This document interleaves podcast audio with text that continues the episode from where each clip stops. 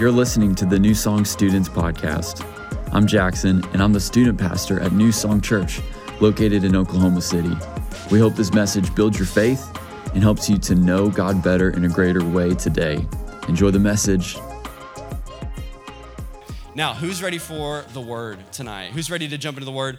Okay, we are continuing in week two of a series we started last week called Hot Takes. Look to your neighbor, say, Hot Takes.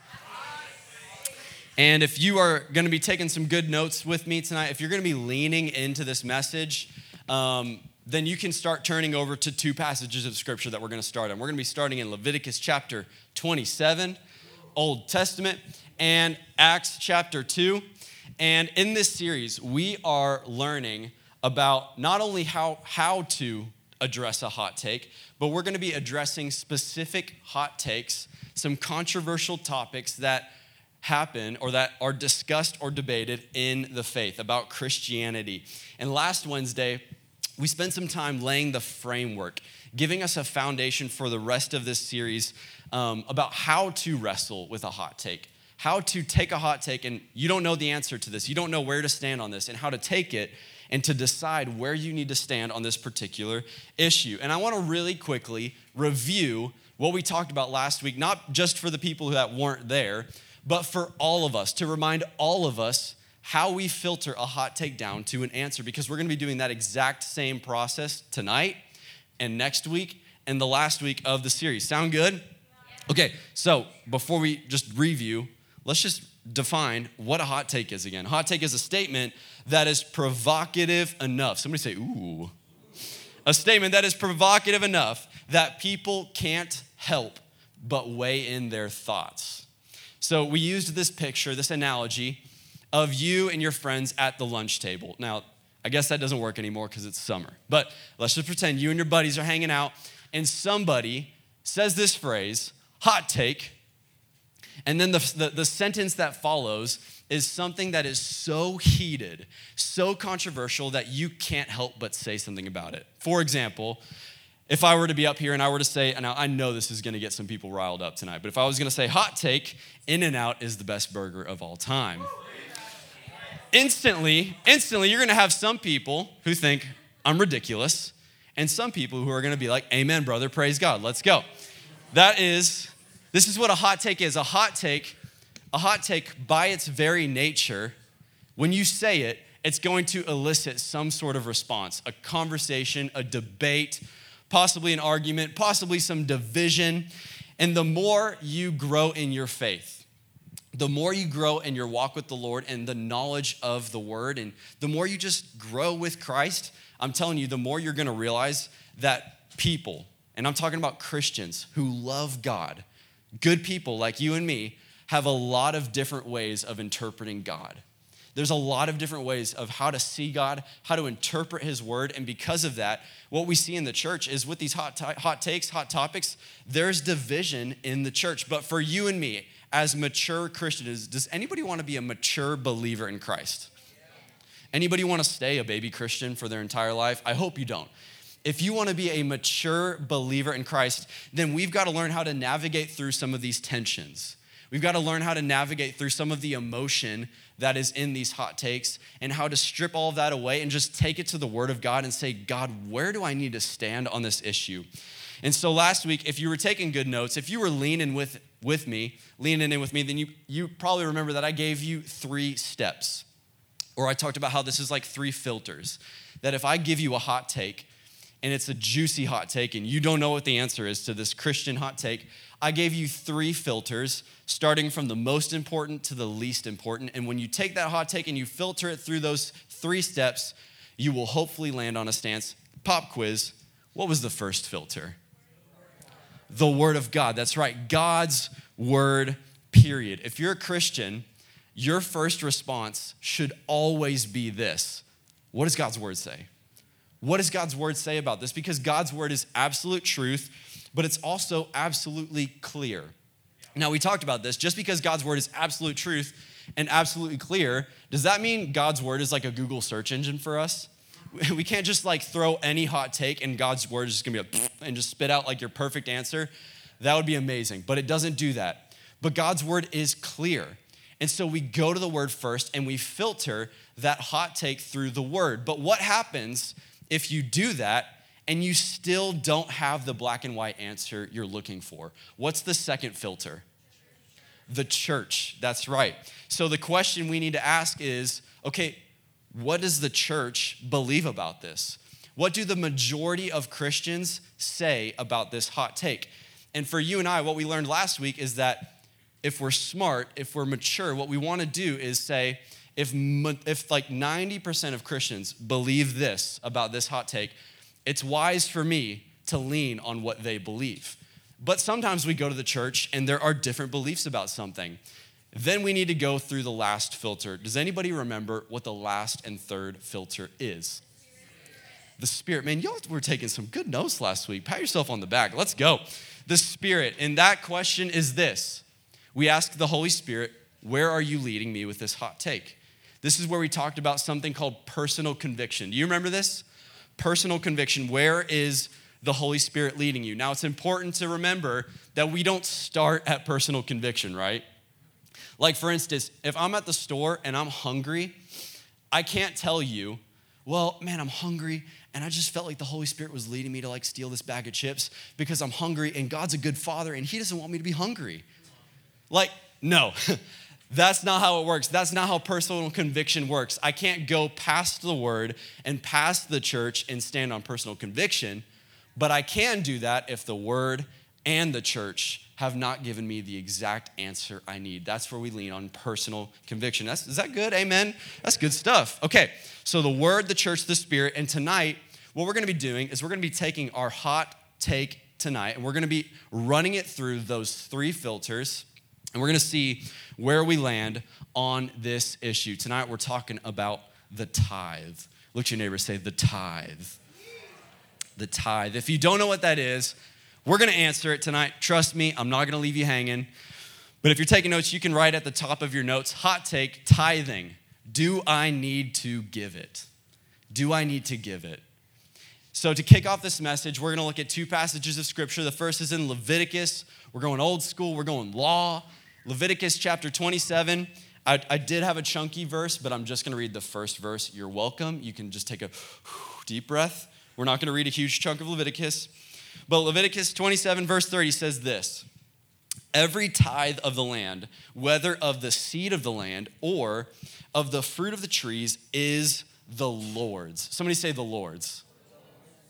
It is holy to the Lord. So, this was a command given by God for the children of God to tithe, to give up and to separate and to set apart their land, their crops, their animals to God. It was holy. You remember that? You got that? Okay, let's fast forward all the way to the New Testament, early church, Acts chapter 2, and let's see what this looks like for them. Acts chapter 2. It says, And they devoted themselves to the apostles' teachings and the fellowship, to the breaking of bread and the prayers. And awe came upon every soul, and many wonders and signs were being done through the apostles. Amen. Let's go. And all those who believed were together and had all things in common. Look at this, verse 45. And they were selling their possessions and belongings and distributing the proceeds to all as any had need. So, pause. I want you to see that the early church they are so fired up about God, they are so fired up about the things of the Spirit that they are literally selling their homes, their land, their possessions to the church for the church to help people. That's pretty wild, right? Would you say that's boldness right there? That's pretty bold faith right there. Let's continue. Verse 46 And day by day, attending the temple together and breaking bread in their homes, they received their food with glad and generous hearts praising God and having favor with all people, and the Lord added to their number day by day those who were being saved. All right, let's jump into this juicy hot take of the tithe. But before we do, let's pray. Father, I thank you so much for tonight. And I thank you, Lord, that the earth is the fullness of the Lord, that everything on earth, everything that we have been given, the roof over our heads, the clothes on our backs, the food on our table, the money in our bank accounts. God, it is not ours. At the end of the day, The earth is the Lord's and the fullness thereof. Everything we have has been given by a generous Father. And God, you're so generous that you didn't just stop at take caring of our physical needs. You gave us Jesus.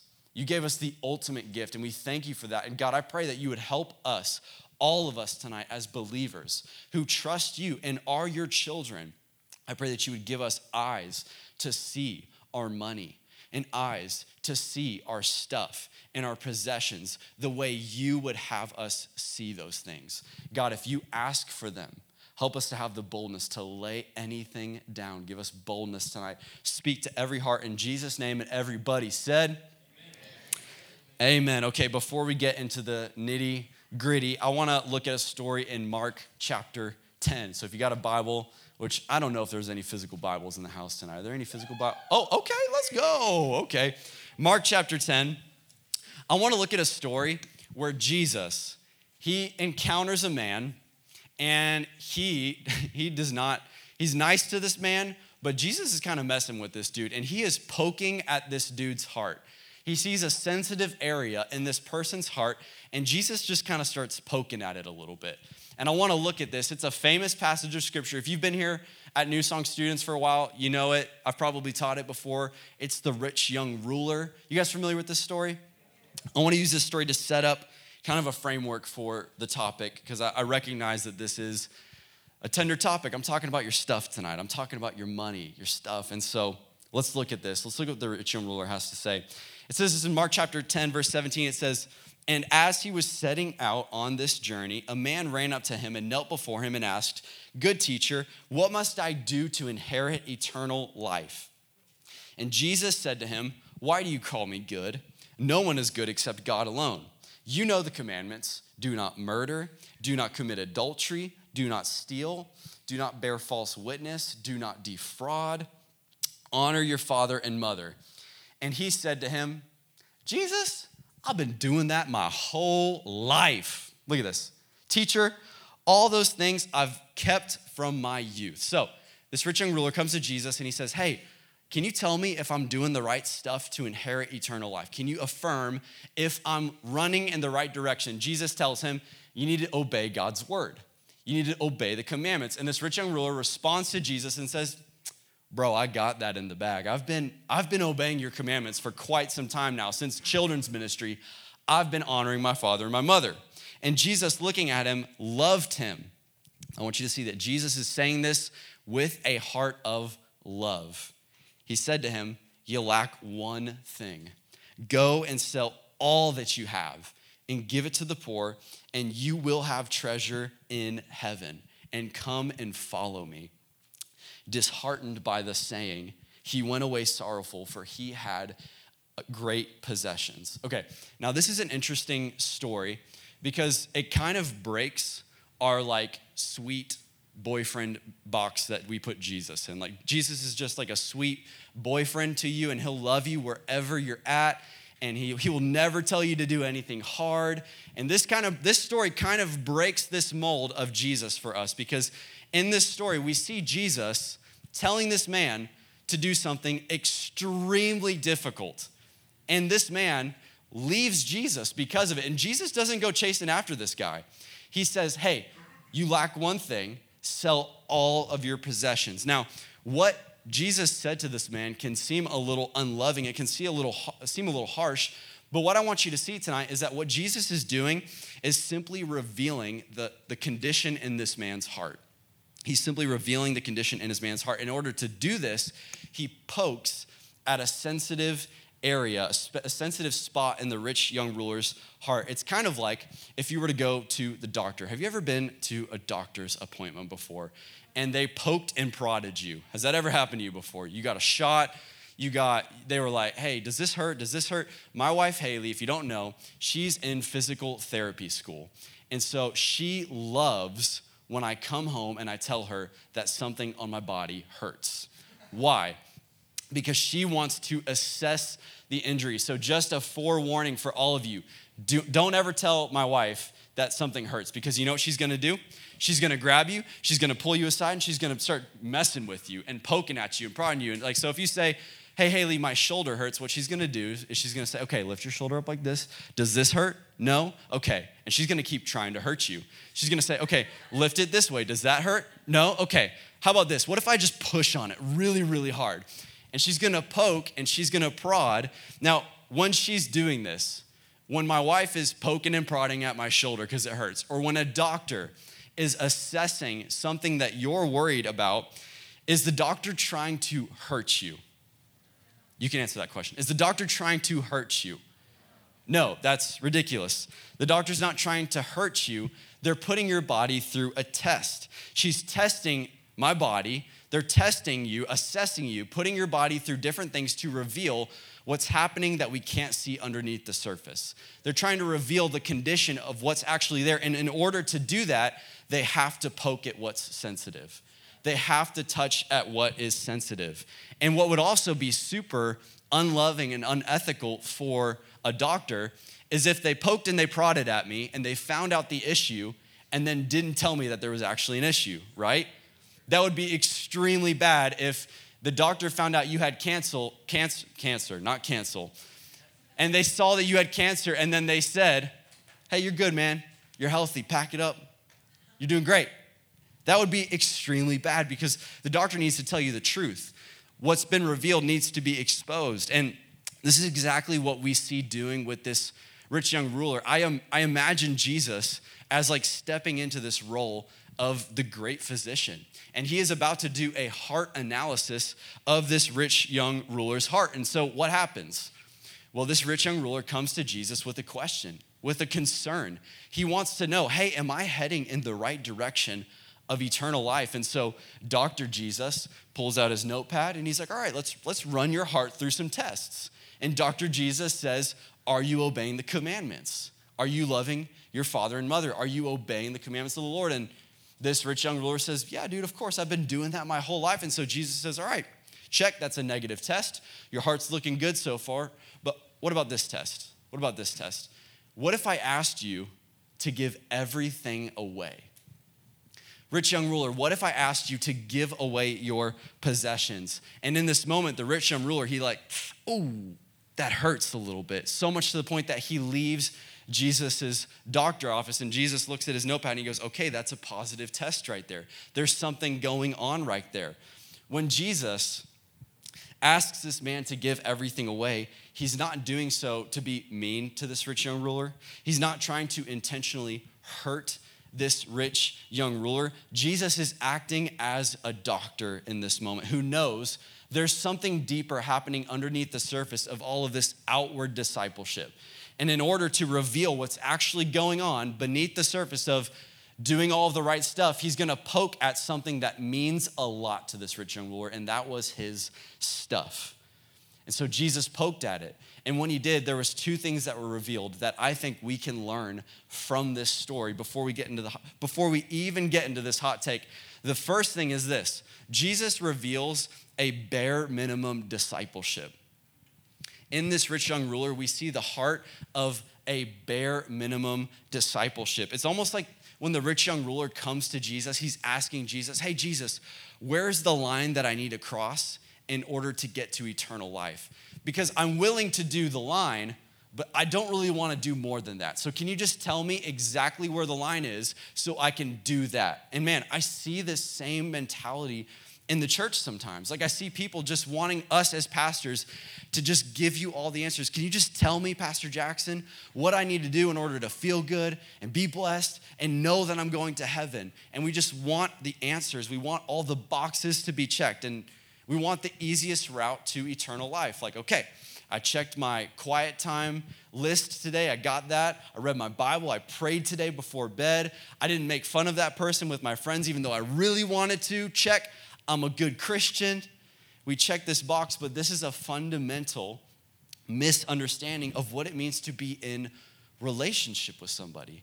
Because if I'm looking at a relationship that I'm in with a person and I'm thinking, what's the bare minimum I need to do in order for us to be good? Have I missed the mark of, of a relationship? I've, I've had a misunderstanding. If I look at my wife, Haley, and I say, Haley, can you just tell me the bare minimum that I need to do in order for our marriage to be good? then I have a misunderstanding of what marriage actually is, right? In the same way with our walk with the Lord. If we're looking at our walk with the Lord and we're asking the questions, man, where's the line? What's the least I need to do in order to be good with God? We have missed the, the whole point of what this relationship is all about. David Guzik says this Jesus was filled with loving compassion for this man because his life was so empty. He had climbed the top of the ladder of success only to find that his ladder leaned against the wrong building. See, when Jesus asked this man to surrender everything that he had and he didn't want to give it, what we see is that he was living out of a bare minimum discipleship walk with the Lord. All he was willing to do was obey the commandments, have this outward display of righteousness. But the second Jesus asked him to lay something down that was hard for him, he left. And that wasn't Jesus being mean, that was Jesus revealing in this man's heart. He did not have what the relationship with God that he thought. He had entered into a bare minimum discipleship. And I see this mentality, especially when it comes to things like the tithe. I see people, Christians actually, who almost it's like they use the grace of God as an excuse to not have to give, to not have to be generous. And we, th- we hear people say things like, you don't need to give your money away. You don't need to do all of that stuff because, like, we live under grace and there's grace for you. And yes and amen, praise God.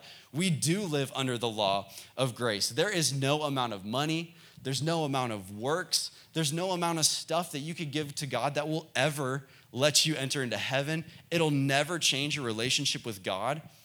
But shouldn't our response to a God who gave everything for us be to be able to give whatever he asks? I'm gonna say that again because that was good. You didn't get that. Shouldn't our response be to a God who gave everything up for us be to give him whatever he asks? It should be. That's what grace actually is. And New Song students, what, I, what I'm trying to get you to see is that Jesus will ask you to do more than the bare minimum in this relationship that you have with him. This is a fundamental part of being in relationship with Jesus. There's gonna be times in your walk with Jesus, and I'm not even talking about your money, I'm just talking about in your walk with Jesus. There's gonna be times where He asks you to do something that is past your comfort zone. It's past the bare minimum of what you are willing to give up. And the cost might seem too high in those moments. And it's not wrong to feel like that cost is too high. But if I can't lay that thing down, it reveals something in my heart. It reveals either I have bought into a bare minimum, minimum discipleship or I have bought into a relationship with Christ where I'm willing to do whatever he asks in order to follow him. So Jesus pokes at this man's heart. He sees that there's a sensitive area here, and as a good, loving doctor and father, he pokes at it to reveal something. The second thing that he reveals is this, and this is where I want to get into our topic tonight. Jesus reveals the tension of money. Somebody say money. The tension of money. Now, Jesus isn't just asking the rich young ruler to do a hard thing. Like, it's not just a hard thing that he's asking him to do. Jesus is talking about something that is way more powerful to our heart than any of us are willing to give credit. Jesus is poking at something that has a huge role in our hearts, whether we like it or not. Mark 10, verses, verse 24 says this. Look at this. Jesus says, And Jesus looked around and said to his disciples, How difficult it will be for those who have wealth to enter into the kingdom of God. Now, we read that. I've read that before, and I thought, well, Jesus, I'm not rich, so I'm good. I'm not a rich person. I didn't come from a wealthy family. But look at what David Guzik says about this. We often excuse ourselves from what Jesus said here because we don't consider ourselves rich. Yet, compared to this rich young ruler, each one of us experiences more luxuries and comfort than he ever did. So, all of us in this room, especially if we're talking about in the context of other countries, all of us are rich. We are wealthy. We are blessed. And look at this riches presents a difficulty because they tend to make us satisfied with this life instead of longing for the age to come. It is true that riches must often be acquired at the expense of acquiring God. Now, I've said it before, I've preached this story before of the rich young ruler, and I've said it before, and it bears repeating. This story is not Jesus telling us that money is evil. And this story is not telling us that in order to follow Jesus and to truly love him, you have to be homeless. Like, I'm not telling you that you need to tonight go home and sell all of your things or you're not going to heaven. That is not what I'm saying, and that's not what Jesus is saying. That's not what this story about because the reality is Jesus didn't need this man's stuff. He doesn't need your stuff, but what he needed and what he wanted was this man's heart. And in order to get to this man's heart, he had to go through his stuff. In order to get to the heart, he had to go through the stuff. And so Jesus pokes at his heart, and Jesus makes it clear even further in his most famous message on the Sermon on the Mount. He says this thing about the power of money on our heart. Matthew chapter 6, verse 21 says, For where your treasure is, there your heart will be also. And it kind of sounds harsh, but according to Jesus, the reality that this man was not able to surrender his treasure proves that his heart was actually not for God. That sounds harsh. Please hear the love in my heart when I'm saying this. The fact that he couldn't lay his treasure down proves that his heart wasn't in the direction of God. Even though this dude had an outward display of righteousness, he was following all of the commandments since he was young his inability to lay down his treasure proved that his heart did not actually love God as much as he thought. Now, what am I saying? I'm not saying that, um, that if you don't give your treasures away, that you're not saved, that, you're, that you don't love God at all. What I'm saying is this just reveals the condition of where our heart is at. And so when you're signing up to follow Jesus, when you're saying yes to Jesus, I think so many Christians, they don't realize exactly what they're signing up for. Like when you sign up to be a disciple, to, to follow Jesus, to know God and to be saved, that means being willing to give up and to lay down whatever He asks for. If He asks you to move, if He asks you to go to the college you didn't want to go to, if He asks you to take that job that you didn't want to take, if He asks you to forgive somebody you don't want to forgive, discipleship is saying yes to those things, right? This is what discipleship is. But I also want to be honest with you about what God's word says about your money, about your stuff, about the role that it plays in your life. God's word doesn't say that you can't have money. It doesn't say that you can't have nice things or you can't have stuff. It just says that when God asks you to lay it down, you can trust Him and do that. That's what it says. So, regardless of wherever you stand on this hot take, which we're about to get to, regardless of wherever you stand, I think we can all agree that discipleship is about doing more than the bare minimum required. That's what discipleship is about. And I think we can all agree, according to Jesus' mouth, not mine, that our money and our possessions, they play a, bigger role in our heart than we can than we give credit. So are we all on the same page as far as that goes? Okay, so with that being said, I want to enter into our hot take of tithing. I want to, and I, as we enter in, I want to be as clear as possi- possible with you about my stance, where I stand on this, what I believe, because I don't want to, for a second, I don't want you to think that I would ever ask you to do something that I'm not practicing, that I'm not walking out and doing faithfully. So let me, let me just let you know from the get go where I stand. And right now, I'm gonna practice something that Pastor Tonderai does. I love this, so I'm stealing this from him. I'm entering into my opinion box. I love what Tonderai. If you've ever seen him preach before, you'll hear, him, you'll hear him do this. He says, I'm entering into my opinion box.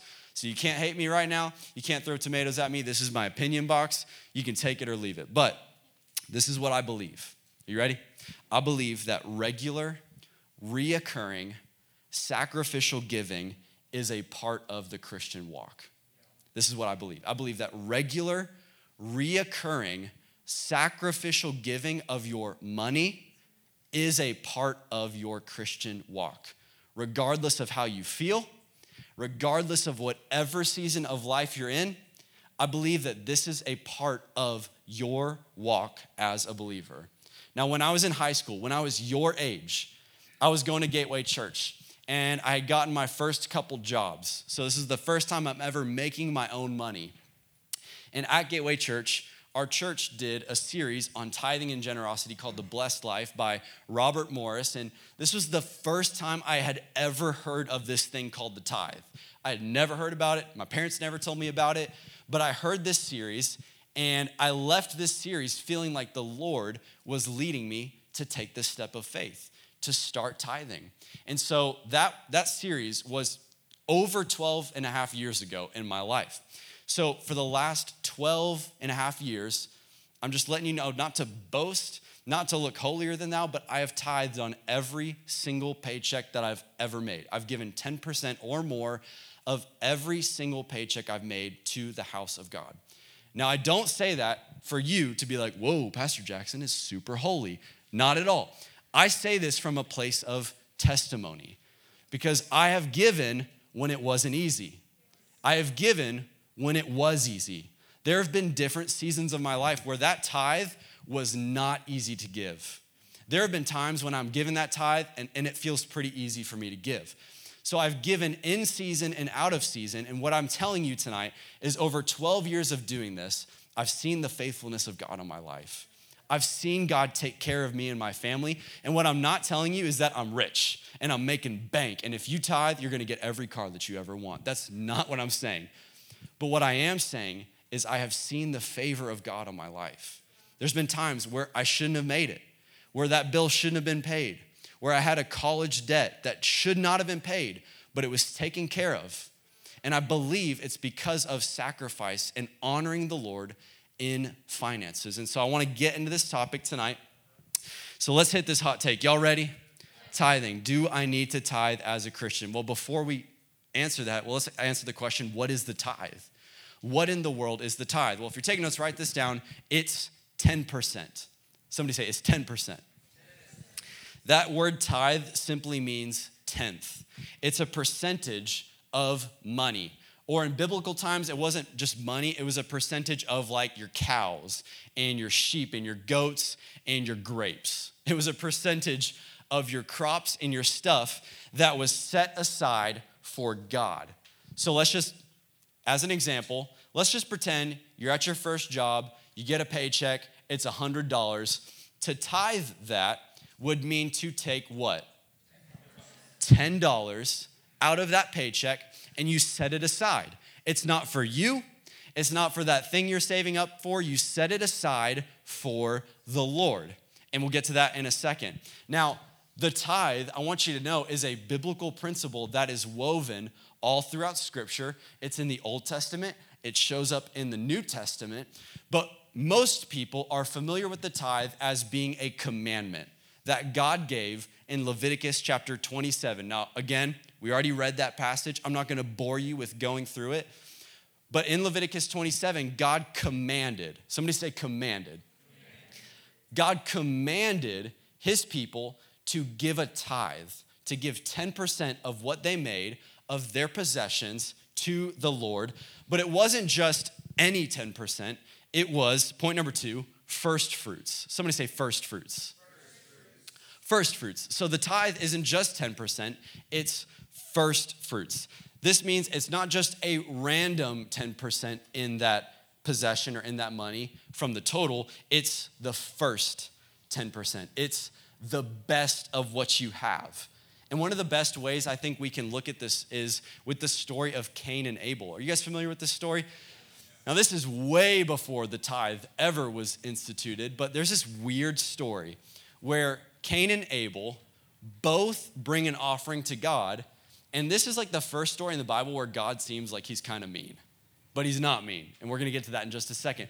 Because Cain and Abel both bring an offering to God. But if you know the story, God only accepts one of those offerings. He only accepts Abel's. Well, let's look at this and try and figure out why he did that. Genesis chapter 4, verse 2, it says, Now Abel was a keeper of the sheep, but Cain was a tiller of the ground.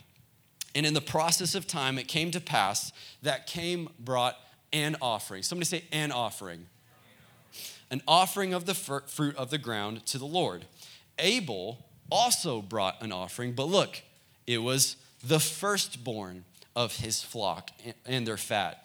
And the Lord respected Abel and his offering, but he did not respect Cain and his offering. Okay, why in the world is God only accepting one offering versus the other? They're both, I'm sure they were both good offerings. Well, look at even how this verse is worded. It says, For Cain, it happened in the process of time. It just kind of came to pass. When it was convenient for Cain, it happened, he gave an offering. It wasn't the best, it wasn't the first, it was an offering. But then Abel shows up, and Abel gives the firstborn and their fat. And the fat was juicy. That was the good stuff. That was the stuff you wanted to keep for yourself. But Abel gave the first fruits and the fat. Now, Abel brings the best to God. And so, why, why does God accept Abel's but not Cain's? What's the big idea here? It seems like God is being kind of unfair in this moment. But what I want to show you is that this is actually beautiful foreshadowing of how you and I are supposed to relate to God today. Because Cain's offering, listen to me, was not made in faith. It wasn't made in faith. Cain's offering wasn't his first and it wasn't his best. It was made out of obligation and convenience. He made it when he wanted to make it and he gave what he wanted to give God. But Abel shows up and he it changes everything, but he gives God his first and his best. And what I want you to see is that Abel gave in faith. How do I know this? Well, Hebrews 11 says, by faith, Abel offered uh, to God a more acceptable sacrifice than Cain, through which he was commended as righteous. God commended him by accepting his gift. So Cain's offering was made out of a dead religion. He gave what he thought God wanted, which was an offering. And I bet you go down the street today, you ask any random person, any 10 people, hey, how do you think you get to heaven? You know what you're gonna hear a majority of? Be good. If you be good, you will get, get to heaven. God wants you to be good. God accepts good people into heaven. I bet you that's the majority of the response you'll get. But good offerings don't get you to the Father, faith does. Good offerings don't get you to the Father, faith does. So God, God accepts Abel's offering because it's made by faith. He doesn't accept Cain's offering because it was just something that was good. It wasn't made out of faith. And for us today, man, it doesn't matter how good you are. You don't get to heaven unless you put your faith in Christ, right? We don't relate to God with our good works and our good offerings. We relate to Him when we give in faith, when we are living in faith. In faith. So, practically, what does this look like today to give a first fruit offering for us? Well, it looks different than for Cain and Abel. Like, if you were to bring like a really bloody, fattened goat to church, that would be really weird. And everybody would start calling New Song a cult. So please don't do that. Don't do that. But what does a first fruits offering look like for me, Jackson? What does it look like? It looks like this I don't wait until my bills are paid to tithe. It looks like this I don't wait until I've finally saved up for that thing that I want. And then if there's 10% left over, I give it. No, no, no. First fruits is I give it before I know things will be taken care of. This is faith. It's a faith offering, it's a faith move. Now, for you as New Song students, this may look different for you because you in this room tonight, you probably don't have bills to pay, but maybe you have something that you want and you're saving up for it. Maybe it's a new pair of shoes. Maybe it's your first car. Maybe, I don't know what you're saving up for. Maybe you're trying to take some, some sweet girl on a date, and so you want to save up some money. Come on, where are the fellas at? Okay, you're saving up for something. What does first fruits look like for you today? Well, it looks like giving to the Lord, even if that means that thing that you want is going to take longer for you to get.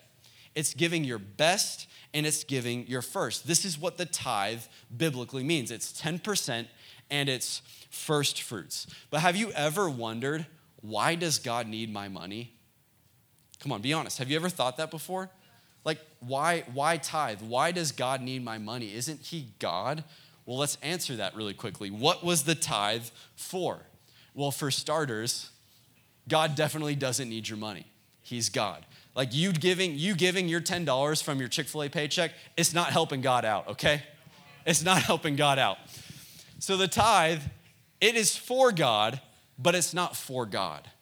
So practically, what does the tithe for? It's for two things one a practical reason, and one is a spiritual reason. The first is this the tithe was for supporting Levitical priests in the Old Testament, and today, for the New Testament, our generosity is for supporting the local church. So in the Old Testament, the Levites or the tribe of Levi, they were the ones who ran all of temple worship. In the tribe of Levi, they didn't have crops, they didn't have their own possessions, they didn't have their own animals. So they had to be supported from in order to do their work in the ministry. And so, God, the reason why He instituted the tithe in the Old Testament was so that the tribe of Levi could survive. It was so that it could support them in the work of the ministry. But as we fast forward into the New Testament, we see plenty and plenty of scriptures that let us know that when you and I give to the church, we are helping the body of Christ continue to move. When you and I give today, you are supporting pastors who feed you. You're supporting ministries that feed your community. And we're called to do this as believers. So, on a practical level, the tithe is important because it keeps ministry going. But what's the spiritual level of this? What's the deeper meaning behind the tithe?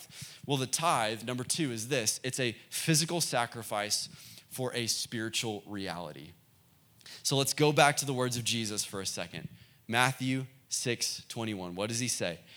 For where your treasure is, there your heart will be also. I think we can all agree here in this moment that Jesus is being pretty clear. Would you agree? Like, this isn't like a parable of Jesus where you're kind of like, what, Jesus? I don't know what you mean by that. This one's pretty clear. Jesus is saying, where your treasure is, there is your heart as well. This is Jesus being black and white. He's telling us that the location of your heart is where you're putting your money and your stuff.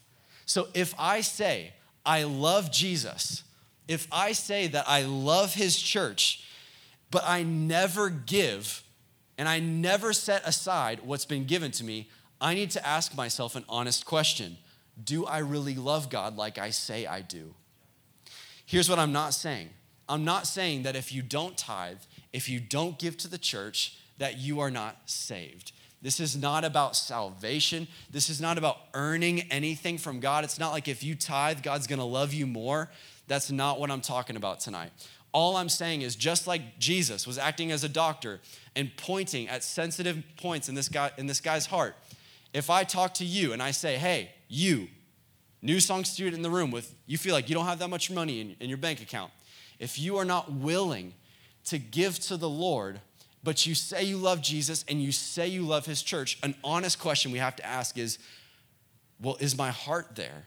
It, my treasure's not there, so is my heart really there? Am I willing to give? And when, I'm, when I am willing to give, what is that saying? Well, it's a physical sacrifice that's communicating a spiritual reality. If I'm willing to physically give of my things, that's communicating to God and to myself that my, tre- my heart really is where my treasure is. I really am walking by faith. I love this quote from Dallas Willard. He says, The discipline of sacrifice is one in which we forsake the security of meeting our needs with what is in our hands. This is what the tithe is all about.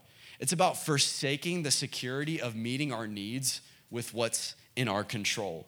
It's total abandonment to God, a stepping into the darkened abyss in faith and hope that God will bear us up. And as we get ready to close, I want to invite the band to come up. I want to squash and just attack really quickly two myths about tithing because this is a hot take in the church and you'll hear some of these myths come up and I want to just attack these just as honestly as I possibly can. The first myth is this tithing will make you rich. And this is just simply not the case. One of the reasons why most Christians are really hesitant with this topic is because there have been really terrible pastors that have misled people and they've manipulated people and they've told the body of Christ if you give to God, He will give you whatever you want. He'll give you whatever your heart's desire is. So if you tithe, He'll make you rich. He'll open up the storehouse and you'll have whatever you want. Now, I'm just gonna be honest with you. I've been tithing for over 12 years of my life now and I'm not rich. Like, it hasn't worked yet for me yet. But what has happened is I have been taken care of financially, miraculously by a good, good father. Because God's not gonna make you rich when you tithe, but there is a spiritual principle taking place when you tithe. Look at this Proverbs 3 says, Honor the Lord with your wealth and with the first fruits of all of your produce, then your barns will be filled with plenty and your vats will be bursting with wine. What is God saying? If you honor me, if you live by faith and give up control of what is really tied to your heart, which is your stuff and your money, if you honor me with those things, you will see my hand over your life. You will see me take care of you. That doesn't mean you're never gonna have struggles again. That doesn't mean you're ever gonna have a bill that you don't wanna pay again or have to work to get that car you want. That's gonna happen but you will see the favor of God on your life. Myth number two is this it's that tithing is from the law, and we don't live under the law anymore. Now, sometimes I hear Christians say this, and part of that myth is absolutely true. Absolutely, we don't live under the law anymore. We don't live under the law, we live under the law of grace. But tithing is actually outside of the law. We see tithing show up with Abraham a thousand years before God ever gives and institutes the tithe. So, biblically speaking, the tithe is not even tied to the Old Testament, the Old Covenant law. It's outside of that. But not only that, I hear Christians say this. They're like, man, I don't have to tithe. I don't have to give of my money because I'm under, I'm under grace. I can just give when it's convenient. I can give when I want to. And I'm under a new covenant. And to, to my response, I would say, yeah, praise God. We are under a new covenant. But when you look at the early church, who were new covenant Christians, you'll find that they weren't tithing. They were giving way more than the tithe. They were giving all of their stuff. So if you're somebody who's like, man, I don't have to give because I'm a new covenant Christian, my response to you is, oh, praise God. So you're giving like 50%, right? You're a new covenant believer. So you're giving like all of your stuff, right? This is what it means to be a Christian, to be a follower of Jesus. It means to lean in by faith on our Father and to see Him provide for us. And I want to end with this. I just want to be as clear as possible with you. Is tithing a command for you as a believer? Do you have to do it? In short, no. You don't have to tithe. You don't. It's not required for you, it's not a command. You don't do it to get saved but here's where I think we should all land tithing is not a command, but it should be our natural response. Tithing should not be something that we see and we say, I don't want to do that. I'm afraid to do that. Tithing should be a natural response for us as believers. We should say to God, You want 10%? God, I'll give you whatever you ask for for the God who gave me everything, who gave me everything I needed. If you ask for 10%, what little is that for me to give back to you? What I love about this is I see a different response in a guy named Zacchaeus. See, this rich young ruler, he asked Jesus to just give him the playbook. What do I need to do to inherit eternal life? He couldn't do it. He couldn't give his stuff, but we see a different response in Zacchaeus. Luke chapter 19, I want to close with this. Zacchaeus has an encounter with Jesus, and we don't know what takes place with this conversation with him and Jesus, but Zacchaeus lives, he leaves a different person. Look at this. It says, He stood up and said to the Lord, Look, Lord, here and now I give half of my possessions to the poor. And if I've cheated anybody out of anything, I will pay them back four times the amount. And Jesus said to him, Today, salvation has come to this house because this man too is a son of Abraham. He's walking by faith. For the Son of Man came to seek and save the lost. We see a different response here. I promise you, Jesus did not tell Zacchaeus to give that stuff away. That was a response that wasn't a command from Jesus saying, hey, if you'll follow me, you need to return everything that you've stolen. This was Zacchaeus' response to the forgiveness of Jesus over his life. It was a natural response to the salvation he had encountered. New Song students, my, my cry to you is, man, what's gonna be your natural response to the God who saved you? Are you gonna withhold? Are you gonna withhold and act like you need that to control? Or are you gonna live by faith and see the hand of God on your life and see Him take care of you in ways you cannot even imagine? Would you bow your heads and close your eyes with me?